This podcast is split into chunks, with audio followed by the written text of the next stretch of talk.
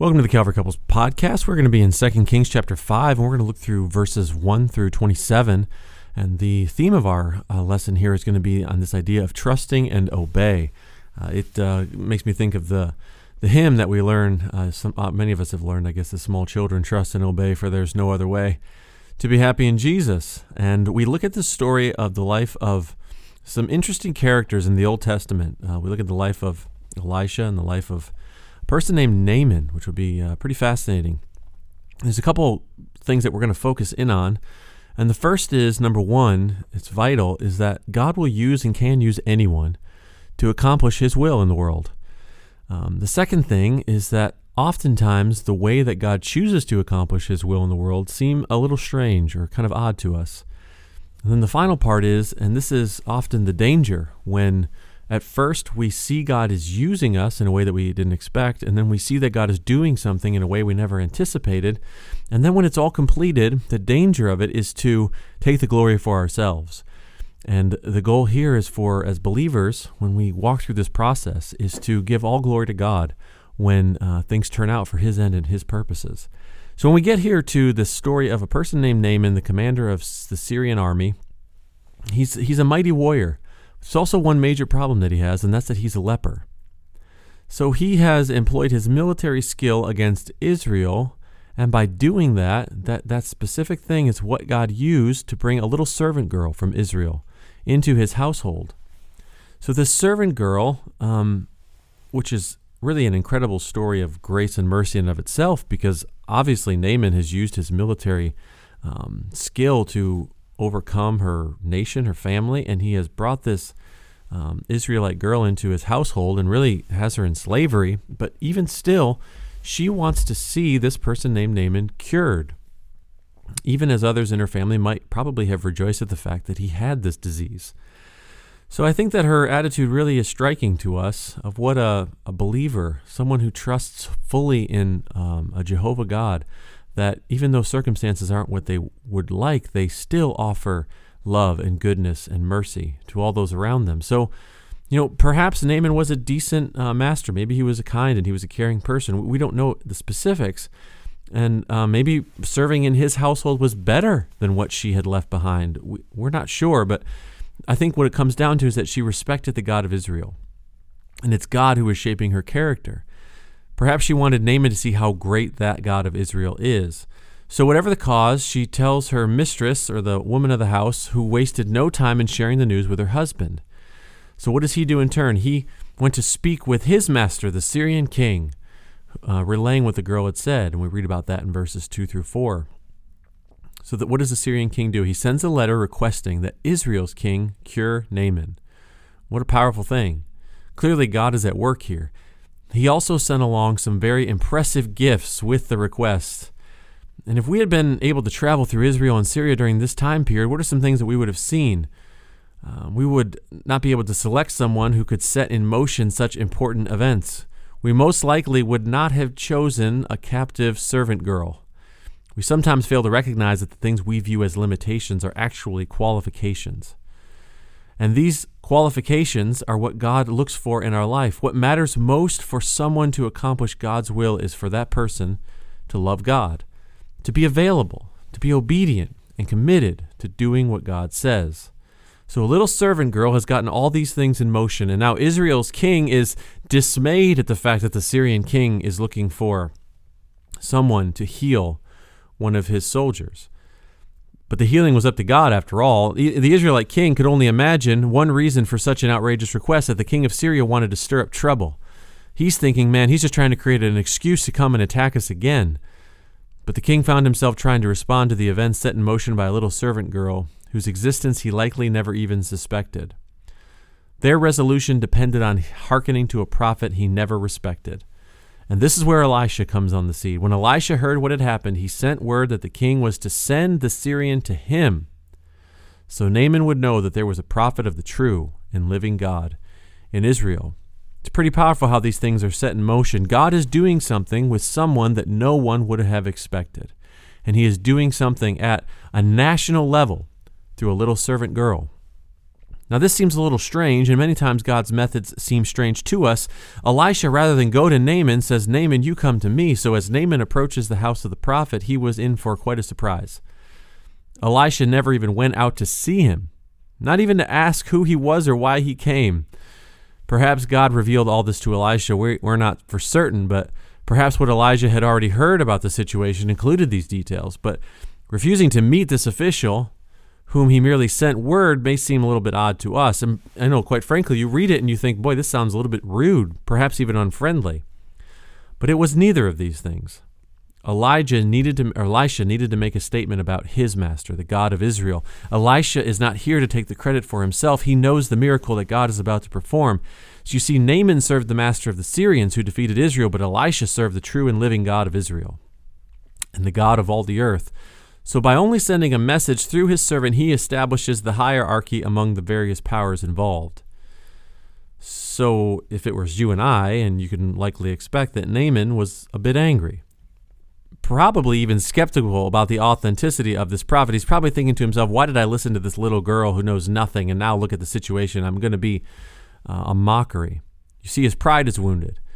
He expected first to see the prophet and then to see some special ritual or ceremony that could restore his health, but instead he saw nothing special at all. And isn't that often the microcosm of our life, expecting God to do some incredible, miraculous, amazing thing, and yet God does it through sometimes the most unseemly of circumstances? So, fortunately for him, his servant's pride was not as wounded as his, and they saw more clearly. You read in verse 13. It's amazing how God puts just the right people in our life at just the right time. Surely he would have undertaken any great task assigned to him by the prophet to bring healing. Might it not be worthwhile to give this unusual instruction a chance? Here's the truth pride and stubbornness have blocked the road for many throughout history, you and I included. Naaman could have been one of them. He could have missed out on the healing and God's miracle altogether, but for the logical open mindedness of his servants, he humbled himself to do what Elisha had instructed. Obedience has its rewards. Naaman went to the river, dipped seven times, and found himself with perfectly restored health, as we read in verse 14. So God's healing in Naaman's case was not contingent upon some ritual or practice. It needed only Naaman's obedience. You see, it mattered little what the precise instructions were. God could surely have chosen any number of things. It really mattered that Naaman followed God's instruction. And it really matters that you and I follow God's instruction. It isn't going to be some breaking open of the clouds many times or some miraculous event. It's simply going to be the children of God being obedient to what they already know that God has told them to do. We hear it said that nothing succeeds like success, but in God's world, nothing succeeds like obedience. What God tells us is not usually very complicated or hard to remember. You see, the Bible says even little children can understand. Becomes difficult because we sometimes do not think it makes sense.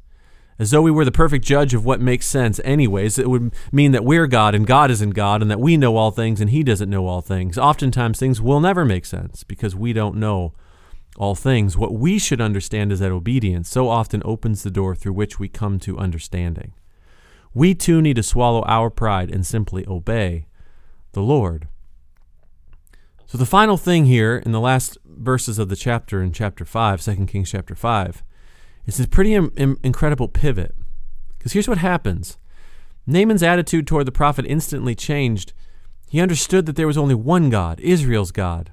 So here's what he does. He presses Elijah to accept or Elisha to accept his gifts. But could Elisha have put the gifts to good use? Probably. They were prophets to feed, widows to protect, and perhaps even old age to prepare for. He understood, however, that it was more important that his actions teach Naaman that healing came not from the prophet, that the healing came from God. What gift could he accept for something that God had done? And that's the right heart position for a true believer. How can we accept the credit? How can we accept the accolades? How can we accept the gifts for what God has done? You see, Naaman's action in verse 17 and 18 may seem strange, even kind of quaint to us. If I cannot leave anything, may I take something. Naaman understood that Israel's God was the only true God. He misunderstood, as did many of his time, much about God's nature. You see, think about this. The pagan world often held that one could properly worship a deity only on the soil with which he was identified. Therefore, Naaman felt he could only truly worship Jehovah God if he could bow down upon the soil of Israel.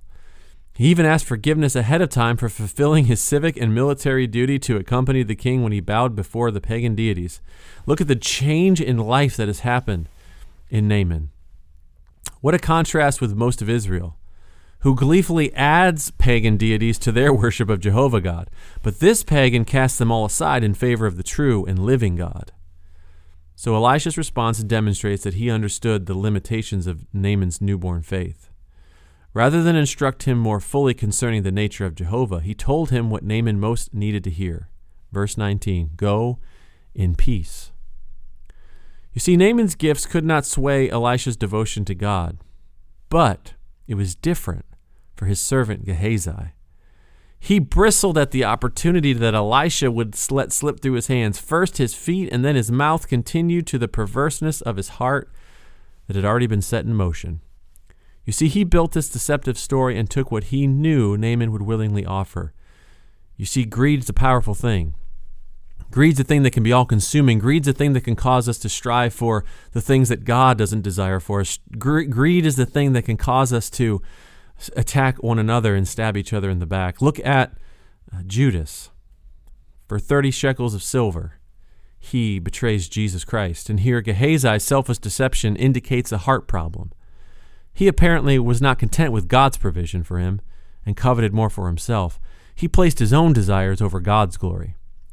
Naaman's servants would surely have carried everything right up to the prophet's home again, and then the truth would have been out. As they got close, Gehazi took the gifts and hid them after the men were out of sight. So his lie to Naaman demanded a lie to Elisha, which was especially unwise, and Naaman's leprosy would move to Gehazi and his descendants. It's a powerful truth knowing that God can use anyone, even the most insignificant in human eyes, to do his powerful will and glory. And he'll often do it in the most unseemly of ways. Incredibly surprising how God works, and the thing that he desires for his children is obedience. Not qualifications, not necessarily talents.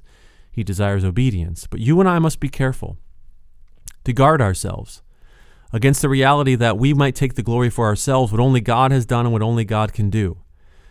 And we do this so that we can point people to Jesus Christ. We can point people to the one true God. We can point people to the source of their hope, of their faith, and of their ultimate salvation. So I hope this lesson has been helpful. I hope it has been encouraging to you. I hope it has been something that we can each ponder to know that God is working in us and He's working through us, and that we will give Him all the glory. Thank you for joining me here on the Calvary Couples Podcast, and I look forward to studying with you next time.